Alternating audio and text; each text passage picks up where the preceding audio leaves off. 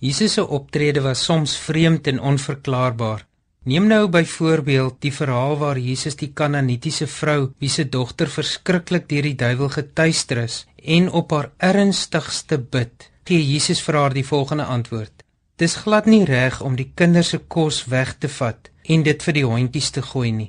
Hierdie antwoord laat 'n mens nog kopkrap. Waarom antwoord Jesus hierdie vrou so skerp? Waarom was hy die vrou se kop terwyl sy in diepste nood na Jesus toe kom vir hulp? Waarom hou Jesus hom doof vir hierdie vrou? Was Jesus deur die disippels aangehits om hierdie vrou weg te stuur? Tog het hierdie vrou aangehou vra en voor Jesus op haar knieë neergeval en geantwoord: "Dit is so, Here, maar selfs huishondjies eet tog darm van die krummels wat van hulle baas se tafel afval." Selfs die feit dat Jesus suggereer dat die vrou nie 'n Jood is nie en onrein is want in Bybelse tye was honde as onrein beskou, het die vrou nogtans aangehou omdat sy in Jesus Christus die Here iemand gevind het wat haar dogter wat deur die duiwel getuister word sou kon red. Jesus kyk verby menslike kategorieë en grenslyne.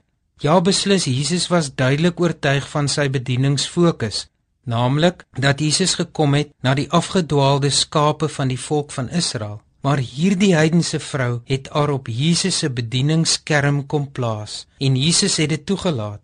Hy het met haar in 'n eerlike en 'n sonder om doekies om te draai gesprek reguit op die vrou afgespreek met haar in gesprek getree. Maar haar nood was te groot om hom te laat voortgaan sonder om haar en haar dogter aan te raak.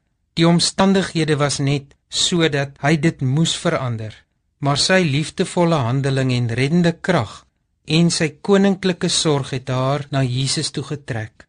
Haar geloof is bereid om getoets te word. Ten aanskoue van die disippels het hierdie vrou aangehou by Jesus se voete te pleit. Hoe is dit met jou? Jy wat soveel keer al teleurgestel is. Jy wat al soveel keer gebid het.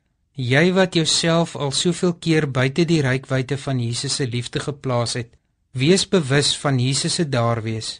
Jesus as koning het mag om jou te bevry. Hy is nie besig om speletjies met jou te speel nie. God se wees nie altyd vir ons duidelik en logies kognitief waarneembaar nie. Ons mense, ons verstaan soms nie wat die Here doen nie, maar ons kan dit weet. Die verhaal van die Kanaanitiese vrou sê vir ons dat die Here daar is. Wag net by Jesus. Jesus is daar. Hy is dalk die antwoord waarna jy so lank soek. Amen.